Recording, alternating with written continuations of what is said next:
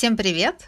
Это подкаст «Тесты и протесты» и с вами Таня Сухорукова и Таня Дякова. В этом подкасте мы поднимаем разные темы, которые нам интересны.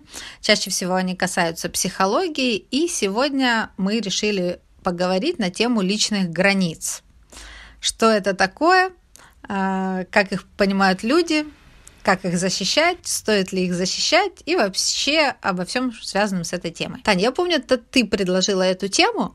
А, а почему ты вообще ее выбрала? Почему тебе она стала интересна? Э, ну, мне кажется, что только ленивый сейчас не говорит о психологических э, границах, а мы же не ленивые, поэтому нужно тоже о них поговорить. У меня несколько было мыслей по этому поводу. Во-первых, э, о том, что такое понятие личные границы существует, я узнала в 25 лет. Э, о том, э, как это работает, вот приблизительно в тот же период.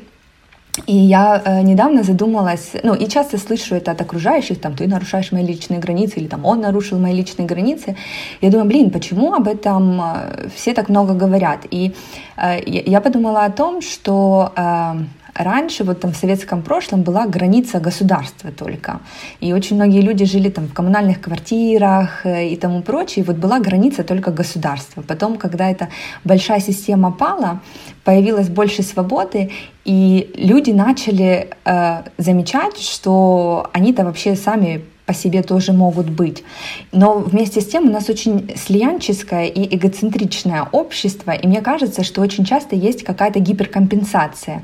Ну вот, например, я да, узнала о том, что э, личные границы существуют в 25, и я потом просто как Джеки Чан их начала э, защищать, даже слишком, даже где это э, не нужно. Я когда выхожу на улицу и вижу балконы, которые у нас на улице, вот для меня это просто знак, колокольчик, что люди таким образом нарушают границы других людей, да, вот ты выходишь и видишь это уродство, и то есть мы когда получили доступ э, к личным границам, когда мы узнали, что такое понятие есть, э, то люди начали сметать границы всех остальных и говорить, это мои личные границы, ты сейчас их давай уважай.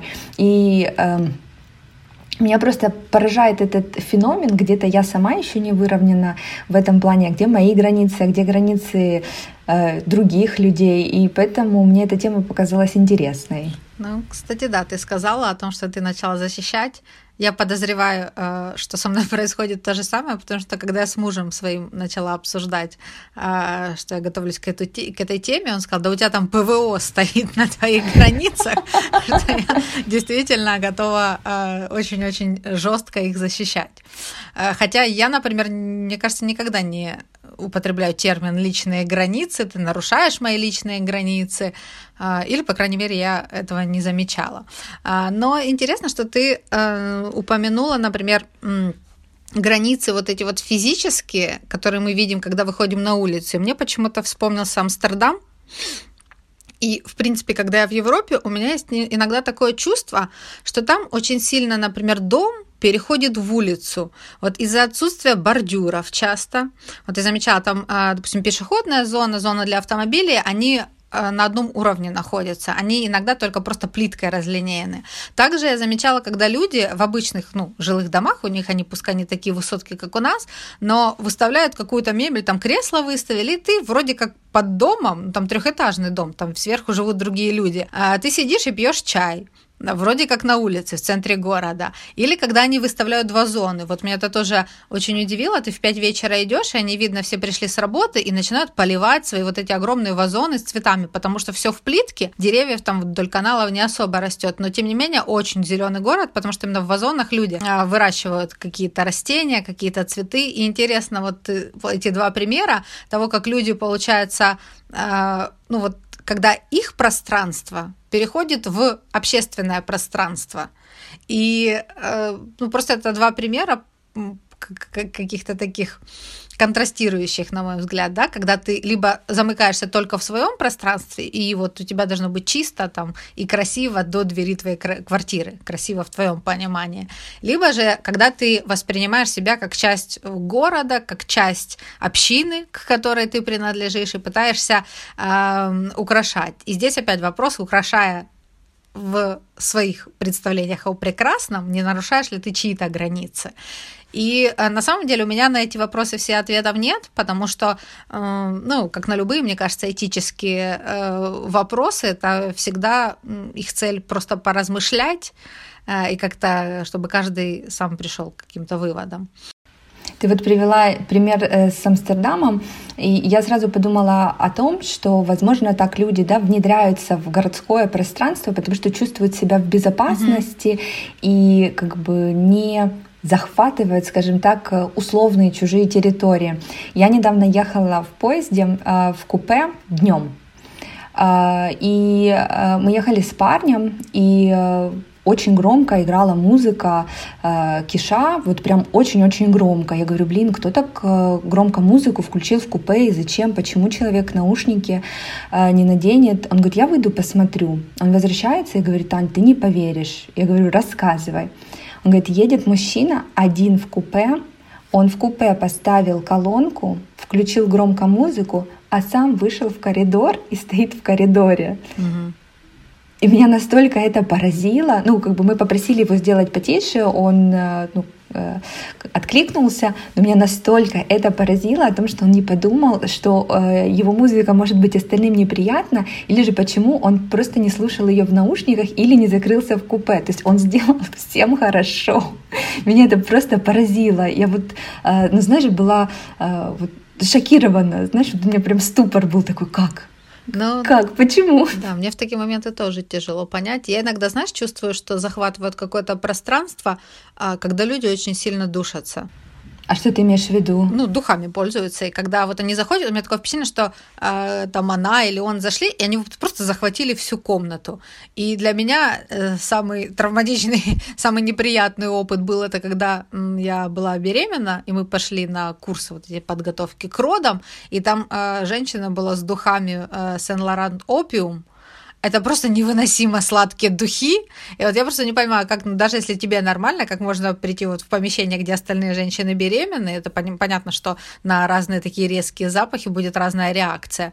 А вот это тоже такой вопрос о вот этих вот границах. Ну вот мне про поводу духов э, угу. где-то в 14-летнем возрасте, когда вот этот пубертатный период, когда все гиперболизировано, я занималась индивидуально английским э, с учительницей.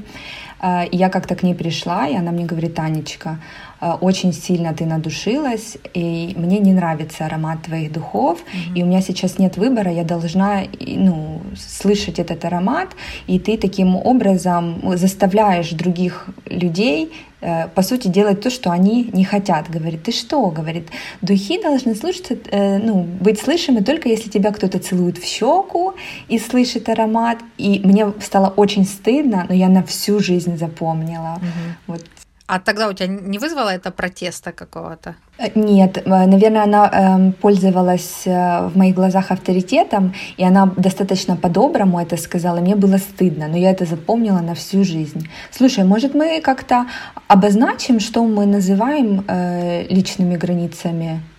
Давай, давай, да, я думала к этому перейти. И смотри, мы расскажем нашим слушателям немножко. Мы в нашем инстаграме Tests and Protests, мы провели небольшой опросник, потому что а, когда начали готовиться, вот действительно интересно стало, что такое личные границы и как люди понимают эти личные границы. И а, я там задавала несколько вопросов, и первый вопрос был, а, что для вас, как вы понимаете, личные границы. И я заметила, что вот этот вопрос из угу. отвечающих пропускали чаще всего, угу, потому что интересно. сформулировать, что это такое, это сложно отвечали на вопрос, как вы чувствуете, что нарушают, кто нарушает, но именно что такое личные границы, ответило буквально несколько человек. И я могу процитировать ответы. Вот, например, был ответ «черта, которая не дает другим нарушать твой внутренний психологический комфорт». Угу. Также э, был ответ метафорический, да, э, невидимая стеночка, до которой не ощущается напряжение, холодок или скованность во взаимодействии. И был один очень развернутый ответ о том, что э, мы уже надоели носиться с этим понятием, что из каждого утюга буквально идет э, о личных границах, что уже даже фильм невозможно снять, э, чтобы ничьи личные границы и чувства не задеть, и что этого становится слишком много. Тогда мы идем с нашим подкастом именно к вам. Ну да. Вот. И потом я начала э, искать, что же такое личные границы. И определение, то, которое мне понравилось, э, это что личные границы это определенный набор руководящих принципов или правил, которые сам человек устанавливает, чтобы определить какие для него безопасные и разумные а, способы поведения по отношению к нему или mm-hmm. к ней. А также, как, например, я буду реагировать, если эти правила нарушаются. Mm-hmm. И опять же, достаточно, мне все равно показалось, что это определение, оно достаточно размыто. И потом я начала искать, и я, к сожалению, не, не особо много нашла именно в психологической литературе, информацию об этих границах, потому что там была информация, что это с 80-х годов в а, вот этих вот книгах по self-help, по саморазвитию. И, на мой взгляд, это какой-то такой термин, который объединяет очень много понятий, но в то же время не имеет четкого определения. Mm-hmm. Потому что если мы говорим об определенных принципах, о понимании себя, мне кажется, здесь э, можно говорить об идентичности человека. То есть это когда ты понимаешь, кто ты, э, как тебе э, хотелось бы, чтобы с тобой обращались, что тебе нравится, что не нравится, и исходя из этого, из этих принципов, строишь взаимодействие с собой, угу. ну, взаимодействие с другими. Ну, э, ту информацию, которую я знаю и находила, то, что вот личные границы или психологические границы, что они, по сути, являются одной из граней э, я-концепции, вот то, о чем ты говоришь, представление mm-hmm. человека о себе э, и об окружающем мире. То есть если наше тело физическое заканчивается кожей, то вот ну, личные границы психологические, они достаточно субъективны, и каждым человеком э, по-своему устанавливаются, и вот что они зашиты в я-концепцию, как человек думает о себе. И здесь вот э, интересный момент э, в том, что в я-концепции есть понятие конгруентной личности. Это личность, которая целостная. И когда человек целостный, он адекватно, вот это ключевое слово, адекватно оценивает себя и свои психологические границы. А есть обратная сторона, когда у человека есть перекос и есть разрыв между реальностью и тем, что он о себе думает. И вот тут вот э, мы упоминали о том, что начинаем нападать на чужие границы, либо же свои сметаем куда-то. То есть э, это, как по мне, одна из черт, одна из характеристик целостности человека, и мы просто раньше об этом не задумывались, потому что раньше были другие насущные э, проблемы. Мне еще, когда я готовилась, вспомнилась э, книга, это э, турецко, э, турецкий э, психоаналитик Вамик Волкан. А вот у него есть книга, он много пишет о политике, ну, психоана, психоанализ в политике, какие-то э, психологические аспекты, например, э, психологические аспекты каких-то тоталитарных стран или режимов. И э, у него есть книга Blind Trust, ну, слепая вера, я так понимаю, переводится, или слепое доверие. И в этой книге э, она начинается с того, э, с того, что такое идентичность больших групп. Mm-hmm. А, вот. И а, мне понравилось, потому что, мне кажется, это не только о больших группах можно говорить. И он говорит, что идентичность, а, да, мы можем давать определение, но на самом деле она как воздух, потому что когда вот сейчас мы сидим, и вокруг нас воздух, мы не ощущаем его. Но если я подойду и закрою тебе рот и нос, ты очень сильно начнешь ощущать нехватку. То есть это нечто, что мы ощущаем только когда на него покушаются. Также идентичность какая-то национальная. Ведь мы же каждый день не ходим и не говорим «я украинка» или «я украинец», например. Да, да. Или там свою национальность. Но если на нее покушаются и говорят, что вас здесь не было, вы никто, а, вы не существовали, языка нет, мы очень сильно это начинаем ощущать, этот, вот этот внутренний протест. И в такие моменты мы вот э, как раз и начинаем э, ощущать какую-то причастность к группе. И к чему я это говорю? Мне кажется, точно так же и с личными границами. Это нечто, что мы не ощущаем ежедневно, но мы их можем заметить, когда кто-то, а, мы их можем заметить по нашим каким-то неприятным эмоциям, когда кто-то на них наступает, когда кто-то в них вторгается. Да, сто процентов. Очень интересная мысль и вот эта метафора с воздухом. И я сразу вспомнила о своем примере с поездом, что э, до тех пор, пока я не услышала громко киша, я не знала, а, что мне не нравится эта группа, и б, что я не хочу ее слушать именно в этот момент. Э, ты вот э, интересную мысль сказала э, про границы, которые как воздух, и что, что только когда э, кто-то в них вторгается, мы замечаем о том, что не окей.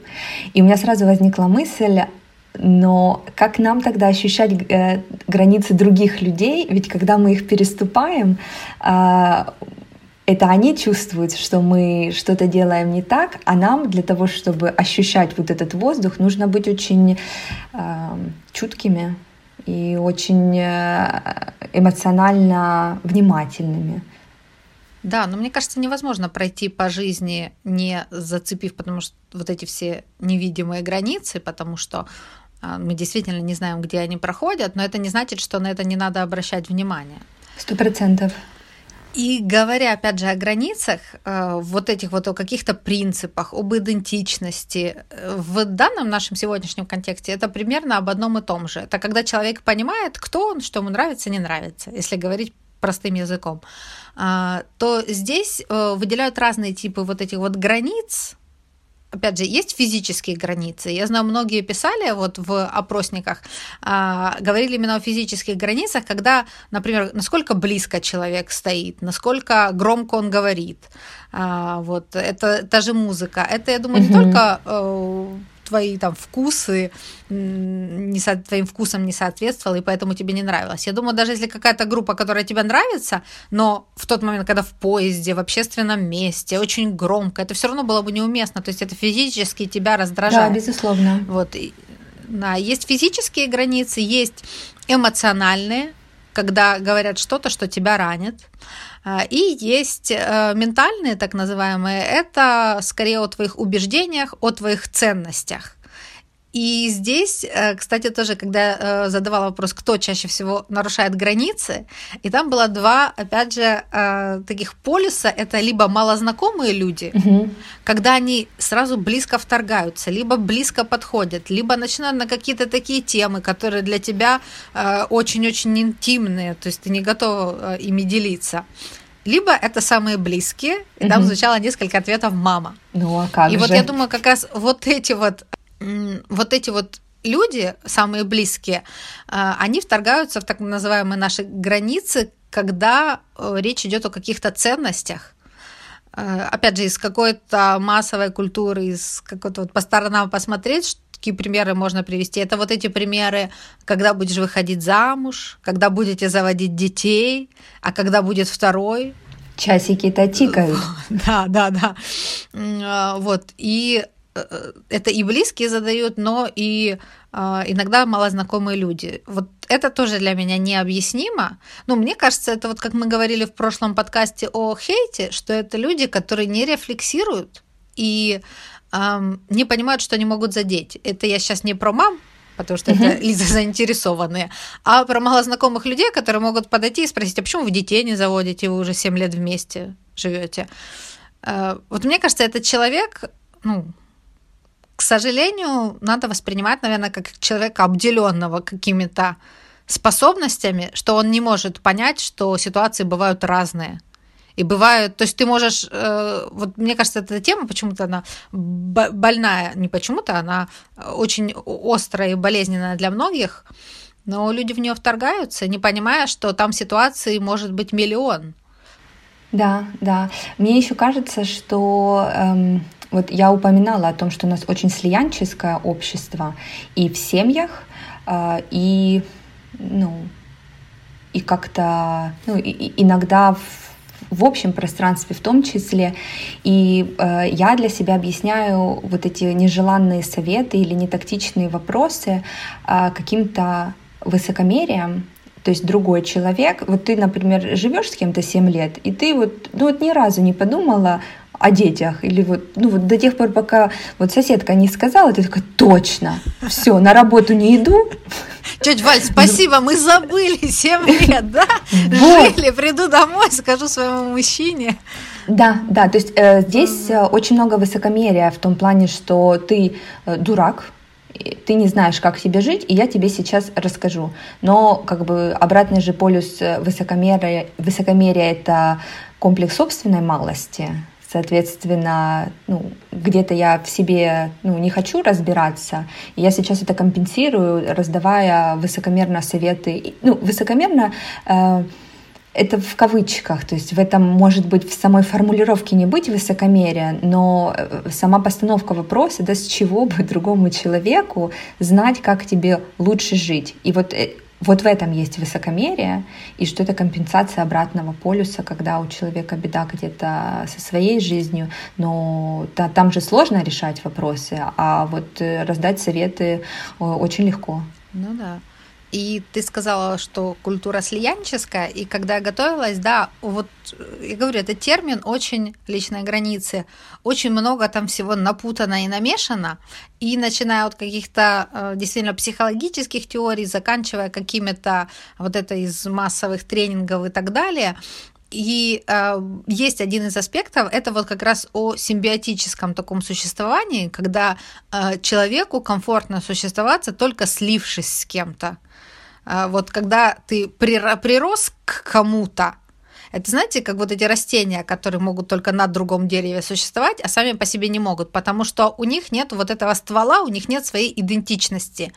И это можно видеть, когда, знаете, меняются партнеры и начинают меняться интересы. С одним партнером э, ты ездишь на рыбалку, э, с другим партнером ты вдруг в какую-то поэзию ударился. И э, когда это очень видно, что это именно влияние партнера, а не просто логическое какое-то развитие личности. И э, здесь э, тоже, когда говорят о э, личных границах, иногда говорят как раз о вот этом разграничении, где я, а где не я. И вот это вот это уже термины из психологии и ну, понятия из психологии. А если переводить их на какой-то понятный язык, это ну вот та же соседка, она, например, э, как выглядит человек, который не понимает, где я, где не я вот эта соседка, как бы для нее продолжением ее является, я так понимаю, все, что она видит. Да, да, и безусловно. она свои ценности, вот как вот этот газ какой-то распространяет везде, и понимаете, происходит такой щелчок, вот какое-то несоответствие, как программа выдает ошибка, когда она видит, так, девушка, знаете, вот я представляю это как программа отрабатывает, так, девушка детородного возраста, мужчина есть, Э, живут вместе, так, error, все, выскочил error, почему нет детей. И человеку, я так понимаю, именно настолько невыносимо вот это вот переносить, что какая-то... Я один. Ну да, сбой в каких-то ценностях, что он сразу должен решить это. И а, опять, мне кажется, по-моему, в каком-то подкасте мы говорили об очень низкой уровне, ну как, очень низкой способности переносить вот эти вот разочарования – особенно в других. И поэтому человек, да, сразу выдает. И да, даже э, я бы сюда еще добавила, что помимо неспособности э, переносить разочарование в мире, что он не идеальный, э, я бы сюда еще добавила, что не, неспособность быть самому с собой.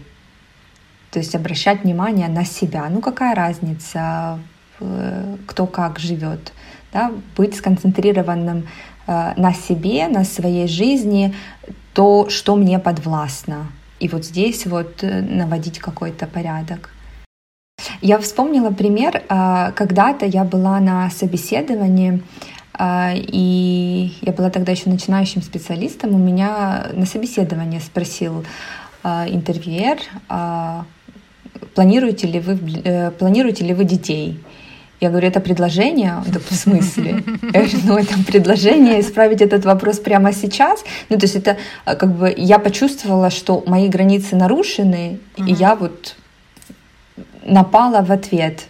Э, я не знаю, сработало это или нет, но я вот, эту, э, вот этот ответ э, до, до сих пор берегу и периодически его выстреливаю в ответ, когда ну, чувствую, что вопрос неуместный.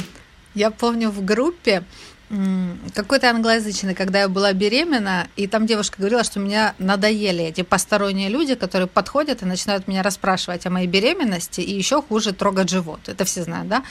И у меня было, когда какой-то малознакомый человек к тебе подскакивает и начинает трогать твой живот. А почему не грудь тогда? Вот, да, можно вообще всю, всю обтрогать. И когда-то к ней тоже какая-то женщина, незнакомая к девушке, пристала в магазине и говорит, а какой месяц? Она повернулась и сказала, а с чего вы взяли, что я беременна? А девушка была на восьмом месяце. И она говорит, ей стало настолько неловко, что я думаю, я надеюсь, отбила у нее желание спрашивать. Вот. Э, ну, потому что действительно, эта тема, почему-то мы сегодня много говорим, да, э, не знаю, почему, о беременности, о детях. Мне кажется, у нас просто, возможно, потому что мы в таком возрасте, ну, э, девушки, когда часто часто именно этой темой нарушают какие-то границы, потому что э, у меня, например, никогда не, не спрашивали что-то, ну как там работу, когда менять будешь, ну что там, там собралась уже, нет? Вот, а про детей как раз, да, спрашивали. Очень странно, хотя это более интимный э, вопрос, нежели работа. Тут опять же, потому что, мне кажется, в нашем обществе это входит в круг ценностей, дети и семья, а работа не всегда входит в круг ценностей, поэтому об этом особо не говорят. Кстати, да, это очень хорошая мысль, да, вот, например, в Европе, наверное, работа равнозначно входит в ценности угу. наравне с семьей, а у нас только семья, и поэтому, да. Угу. Всем хочется разобраться, почему же ты не соответствуешь нормам. Да-да-да. Окей. А ну, то есть мы поговорили о том, да, как нарушают. И, кстати, я еще спрашивала о том а, в опроснике, а, как сами люди нарушают чужие границы. А, и многие сказали, что даю советы, причиняю добро. Были также варианты, что распоряжаюсь временем другого человека или как раз тоже там настойчиво интересуюсь чем-то, не подумав о том, что это может кого-то ранить или задеть. Вот. И общий такой ответ словесно. То есть Наверное, да, люди тоже замечают, когда мы сами иногда нарушаем чьи-то границы. Но и свои в том числе. Вот мы как-то mm-hmm. это не упомянули. А, мы говорили о том, что кто-то нарушает наши личные границы. А, безусловно, от э, самого человека зависит, но очень часто мы сами свои границы тоже нарушаем. А, когда мы соглашаемся на что-то, чего мы не хотим, когда мы уступаем где-то или там готовы ждать час без предупреждения о том, что человек задерживается, и когда человек приходит, так все, все, все окей, ничего страшного, э, хотя ну, границы явно нарушены. Так, ну, и это опять-таки связано с идентификацией, когда вот это все размыто, то по сути человек как желе. Ну да. Ну, просто пока у меня, например, да, нет видения вот э, как и насколько жестко надо а, постоянно вот отстаивать эти границы. Когда я готовилась, у меня была мысль, знаешь, э, какая у меня аналогия пришла.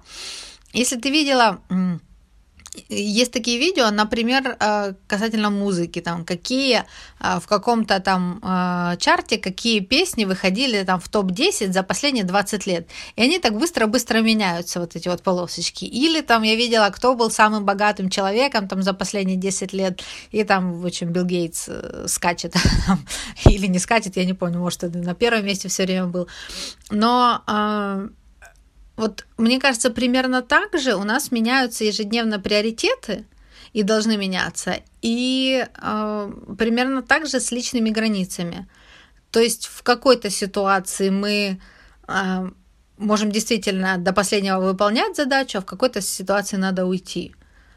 Да, я поддерживаю эту концепцию. И также, мне кажется, вот ты упомянула, насколько жестко э, защищать границы. Мне кажется, что если слишком э, на этом концентрироваться, то это может э, породить дополнительное внутреннее напряжение. Это такой как пограничник, вечно на готове, в состоянии войны. Мне кажется, что просто нужно знать себя, изучать себя, и когда кто-то нарушает э, границы, например, соседка тетя Валя, которая говорит, а где второй, а где третий, или там э, еще какой-то неуместный вопрос, то можно просто сказать э, спасибо, мы сами разберемся, не вкладывая в это то, что ну, на самом деле она попыталась сказать ей тетя Валя, nice try, и все, да, но если пытаться все-таки выстроить эту бетонную стену и сказать, ты туда не лезь, там, стараться ее там наставить на путь истины и вообще всегда быть настороже, то, ну, может быть очень сложно. Угу.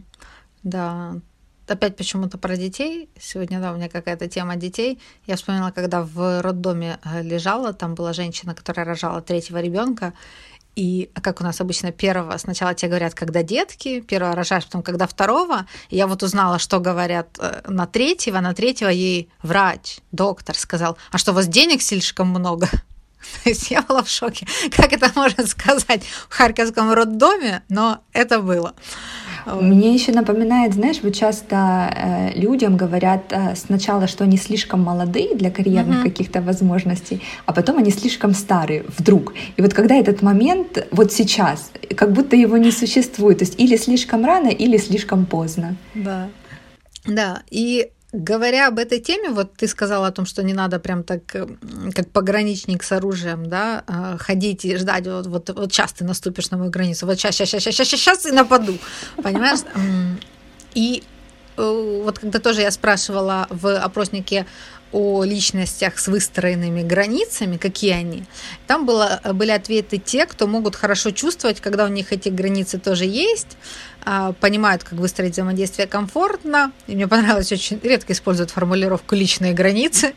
Мне кажется, действительно, когда а, человек понимает свою идентичность, ему не нужно ее постоянно защищать. Да. А, также был вариант «победили страх быть непонятыми», это созревшие личности. И вот из первого вопроса ответ о том, что такое границы, это а, черта, которая не дает другим людям нарушать твой внутренний комфорт. И вот мне кажется, вот это вот показывает, как бы это иллюстрирует то, что меня тревожит э, в контексте личной границы, о том, что мне кажется, а, в вот этой вот по психологии, на всех этих тренингах личностей с выстроенными границами представляют как людей по отношению к которым все относятся э, или уважительно и стараются не э, делать то, что им не нравится, те, кто каким-то образом может повлиять на других людей, чтобы те не нарушали. И вот мне кажется, это на самом деле просто э, настолько плодородная почва для вот этих вот всех тренингов, потому что эта вещь принципиально недостижимая. Да. Мне кажется, ты никогда не можешь стать таким человеком, границы которого не будут нарушать. Потому что нарушать или нет, зависит от тех людей. И ты не сможешь жить, э, ну, либо ты будешь жить э, один или одна, полностью без людей, тогда действительно твои границы, скорее всего, не будут нарушать. Но... Ты тогда сам их будешь нарушать, забыл поесть, ну, это уже твой, возможно, выбор. Тут, опять же, жить с кем-то, чтобы тебя напомнили поесть. Нет, нет, я имею в виду, э, я хотела сказать о том, что э, я совершенно согласна с тем, что ты говоришь, что этот идеал недостижим, что он формируется и продается как какая-то красивая картинка, и люди к нему стремятся, но никогда туда не дойдут, и что даже если ты живешь один, то mm-hmm. есть ты сам, который можешь сам нарушить свои границы. Ну да. И мне кажется, это надо принять, вот постоянную какую-то такую динамику и принять еще важно свои ограничения. Вот ты вначале говорила об адекватном и неадекватном восприятии себя, и мне, например, вот сейчас иногда в работе помогает это осознание каких-то своих ограничений – о том, что есть люди, например, которые всегда меня переспорят. Вот в каждой компании есть такой человек, который умеет говорить, и даже, я бы сказала, не говорить, а заговаривать. Он будет, вот у меня есть иногда я сталкиваюсь с людьми, вот я чувствую себя такое впечатление, что я с наперсточниками какими-то или с шулерами. И я понимаю, мы все знаем, ну, не надо садиться э, за стол игральный с шулером. Ты все равно проиграешь. И когда ты понимаешь свои ограничения, что этот человек мне переговорит, ты можешь выбирать стратегию избегания, где это возможно. Решать через кого-то, не вступать в какую-то открытую конфронтацию. То есть, опять же, мне кажется, только поняв свои ограничения, что я не э, как бы никогда не стану настолько всесильным человеком, чтобы у меня были такие границы, э, чтобы вот такой никакой вот такой вот э, наперсточник меня не обманул. Э, только признав это, ты можешь выбирать какие-то пути взаимодействия, которые потом же для тебя будут наиболее Э, приемлемыми и менее травматичными. Да. да, и, наверное, больше думать о своем комфорте, нежели о справедливости, что ли, или о ну вот именно о самих границах, что я их всегда буду защищать, а больше думать э, о себе. И мне кажется очень важным также э, обозначить то, что мы сегодня много говорили про нарушение наших границ, но меньше говорили про то, когда мы других э, границы нарушаем. И э, есть же, ну, не, не только да, вот граница, а есть какое-то э, доверительное отношение между людьми, когда один человек, грубо говоря, стирает свои границы или приглашает другого человека в свои границы, например, дружба или романтичный партнер. И в этот момент, мне кажется, нужно э, особенно быть внимательным, когда ты, грубо говоря, на чьей-то внутренней территории, да, и не сказать mm-hmm. что-то, э, что может очень сильно ранить человека, потому что он не защищен, или сделать что-то. Да, а ты не, ну, звучит оно, да, круто, но думаю, не будет ли это постоянно рождать какое-то напряжение? Ты же не можешь постоянно об этом думать не нарушаю, вот, а сейчас не, не нарушаю. А, а Ты знаешь, у меня была ситуация, а, когда я переживала сложный период в своей жизни, а, и мне близкий э, человек сказал, мне жалко на тебя смотреть. Но, возможно, если бы этот человек мне сказал, я так тебе сопереживаю, или mm-hmm. там, что я могу сделать, чтобы тебе помочь, или мне жаль, что так происходит, или вот что-то про а, про неоценочные суждения, например, да, а просто быть с человеком, не оценивая его как-то, я не думаю, что это может прям какое-то напряжение рождать, просто быть э, добрее, что ли. Угу. Ну, кстати, вот о том, чтобы не оценивать окружающих, это я думала, когда думала о том, что мы можем посоветовать. А, и мне, естественно, вспомнилось ненасильственное общение. Там как раз вот первый принцип, да, это вот безоценочно, не надо говорить, что ты плохо поступаешь. Там надо говорить, ты поступаешь вот так, вот так, я чувствую э, то-то и то-то. Для меня это плохо, потому что это задевает, например, мою какую-то потребность там, в том-то и том-то не мог бы ты поступать вот так и так. Я не знаю, да. сейчас понятно, я объяснила или нет для тех, кто никогда не слышал, но э, если не слышали, советую просто почитать ненасильственное общение. По сути, ос- э, основной принцип, который я в свое время из него вынесла, что говорить о себе. Да, вот, например, не мне тебя жаль, да, а я тебе переживаю. Говорить о себе, о своих чувствах, о том, как, как нам даже те же родители, которые обеспокоены, например, э, социальным статусом своих детей или что что-то они в жизни делают не так, да, не, э, поменяй работу, да, а я переживаю, что у тебя может быть недостаточно денег, или там, что ты финансово не защищен, я переживаю, да, говорить больше о себе. И вот да, когда нас другой человек пускает в свое пространство, мне кажется, очень важно использовать это ненасильственное общение, больше говорить о себе, о своих чувствах, о том, что мы готовы предложить, о том, а, что мы рядом, а, а не о а, не о том, что другой человек должен сделать. Угу. Да, еще когда я думала о том, что можно делать, я как-то в какой-то момент поняла, что а, мы представляем, что прям надо отстаивать свои границы реально с оружием в руках. И э, если мне не нравится, как кто-то ведет, это надо прямо, четко, сухо, резко сказать. А на самом же деле это не обязательно. Можно это сделать как-то в шутку, можно это сделать намеком, можно это сделать в виде вопроса. Ой, например, там, а давай немножко дальше станем, это а мне э, как-то некомфортно. И все. Ну, то есть, опять же, выбирая интонацию. И я думаю, большинство людей, они поймут. А, если мы не говорим, не говорим о людях с какими-то отклонениями, а, которые делают это специально, вот, то большинство людей не поймет, и большинство людей все-таки нормально отнесется к какой-то вашей потребности в границах, в физическом пространстве, еще в чем-то. Парадокс заключается в том, что а, когда есть давление, и мы даем сопротивление, то мы оказываемся вот в этой схватке какой-то, ну вот, э, мы становимся вторым компонентом, который необходим для давления. Но если мы сделаем вот шаг в сторону, какой-то уклон, вот как ты говоришь, да, не прямо, то есть если на нас, грубо говоря, напали, мы дали в ответ, нам дадут дальше подачу. Это уже начинается какое-то соревнование, какая-то борьба. И если уклониться от нее, то просто э, ты перестаешь быть частью этой системы. Да, согласна. Еще, например, из моего личного опыта могу поделиться. Я уже много лет в психотерапии, ну, сама как а, клиент, или, кстати, даже не задумалась, как называется, клиент, пациент. Клиент, а, клиент. Вот.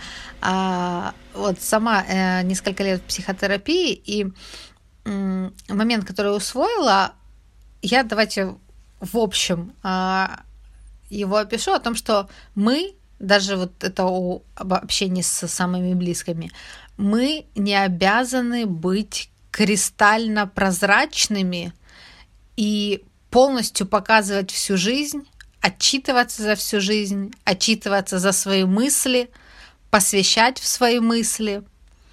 И, с одной стороны, это забота о себе, с другой стороны, мне кажется, это и забота о другом. А, потому что, опять же, если кто-то, у кого-то ценность это, например, путешествовать, и я так понимаю, например, более э, старшее поколение, оно никогда не поймет, как можно все деньги спускать на путешествие, например, а не купить себе дачу. Ведь там отдыхать можно не хуже. А, вот можно просто, не нужно раскрываться и пытаться доказать, вот как подростки, доказать свои ценности и заставить их понять. Можно просто уклоняться какими-то общими фразами. Спасибо, сейчас я этого не хочу. Или да, там у вас э, очень классно, ну, сейчас мне хочется другого.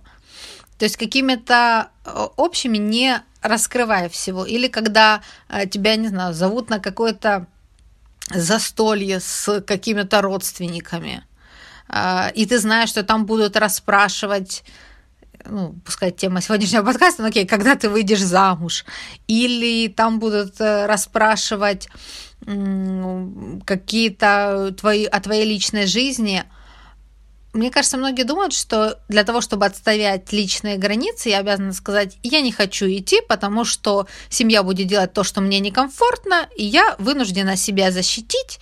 Но мне кажется, говоря о семье, вы просто говорите на том языке, на котором вас не поймут.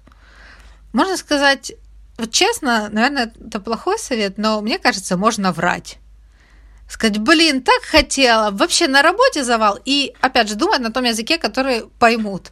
Если старшее поколение, оно понимает, что есть начальство, вот я что видела, это для старшего поколения начальство это неоспоримо. Если начальник сказал, этим можно обосновать все, что угодно. При том, что э, я так вижу там большинство из моего круга, э, думаю, многие из наших слушателей, они работают в достаточно мягкой среде, где нет э, позиции «я начальник, ты дурак», и тебе начальник, ну, очень редко может прям что-то сказать, и ты не можешь ослушаться. Но сказать, так хотела бы пойти вот, э, не знаю куда, на свадьбу тети Люси, вообще так хотела, но не могу, начальник задержал. И мне кажется, ты, во-первых, дашь обоснование, которое им будет проще воспринять, и ты их не ранишь. И с другой стороны, а, отделаешься от личных вопросов, почему это тебе не хочется идти на свадьбу тети Люси. Я как-то с родителями и с э, семьей у меня получилось выстроить эти границы каким-то образом, но э, для них э, это я иногда слышу в разговоре по телефону, она у нас просто такая. Но, тем не менее, меня никто не трогает, э, и ну, они понимают, что я просто такая, как будто со мной что-то не так, и я, собственно, несу этот тяжкий крест, меня все устраивает. Вот. А с э, окружающими, э, мало знакомыми людьми, вот мне помогает юмор, или же жестко отвечать чтобы человек понял, например, про детей, да, я понимаю, что в моем случае это выбор, но есть а, люди, которые, например, не могут а, по каким-то причинам, или же которые пережили утрату, и для них это невероятно болезненный вопрос. А, и я иногда просто специально отвечаю жестко вот каким-то враньем там серии, там я не могу, или там не знаю, ну вот что-то жесткое, чтобы отрезвить человека и чтобы он э, в следующий раз не задал этот вопрос какому-то человеку, для которого это действительно невыносимый, невыносимый вопрос. И вот когда я где-то с другими э, людьми, да, вот где-то в их пространстве, то вот э, я стараюсь вот говорить о себе и не судить, э, не судить человека, когда хватает внимания конечно, то тоже бывает, раздаю, раздаю советы, лезу куда не нужно, но стараюсь это отслеживать. Угу. Ну, да, еще, например, э, вариант, который я э, слышала, это психолог, психологиня Ирина Камаева. Э, у нее, я не помню, в каком именно видео, она именно практикующий психолог, психоаналитик, и она там рассказывала о том, как выстраивать отношения с взрослым людям со своими родителями. И э, там она говорила, что можно устанавливать правила. А, вот именно сказать, там, например, если мама ждет от вас, что вы будете звонить каждый день, а если вы не позвонили, то фразы будут «Ну, а я ждала». Вот прям прописать, что «Мама, я хочу, чтобы у нас были такие правила. Я звоню тебе не чаще раза в неделю. Я буду говорить или, допустим, не буду говорить на такие темы, там, на темы моих денег, моих мужчин, моих детей. Эти темы мы не поднимаем никогда. Если будут какие-то изменения, которыми я готова поделиться, я тебе скажу. И вот она говорит, и я ей доверяю, потому что это психолог с огромным опытом, что даже самый жесткий, который казалось, я в жизни такого маме не скажу, потому что просто ляжет и умрет. И может начаться вот эта вот манипуляция а, болезнями, манипуляция, вот сейчас умрем, а внуков так и не увидим. А, вот это все. Она говорит, что даже эти люди, они со временем а, принимают, и как бы цинично это не звучало, потому что для них все-таки принять эти условия это лучше, чем остаться совсем одними. Но в какие я здесь вижу проблемы? Опять же, когда мы говорим о личных границах и таким способом отстаивания, не у всех есть силы вот так вот четко маме сказать. Почему? Потому что мамы, папы, бабушки это люди, которые нас воспитали под себя. И если у них такой авторитарный характер, чаще всего они нас воспитали, вот представьте, что как человека можно, если бы воспитать без какого-то органа, они воспитали без органа отстаивания себя. И мне кажется, когда мы чувствуем давление, что я должен вот так отстоять, ты чувствуешь себя еще сильнее лузером, и тебе да. плохо уже по двум причинам. Не только потому, что семья давит, а и потому, что я лузер, я не могу отстоять. Поэтому, да, да важно как-то не чувствовать вот этого давления. Да. Ну, я думаю, что есть о чем подумать нашим слушателям. Мы... Да, и смотри, я еще хотела добавить момент. А, хотела просто поделиться, что есть такое понятие, как резилиентность.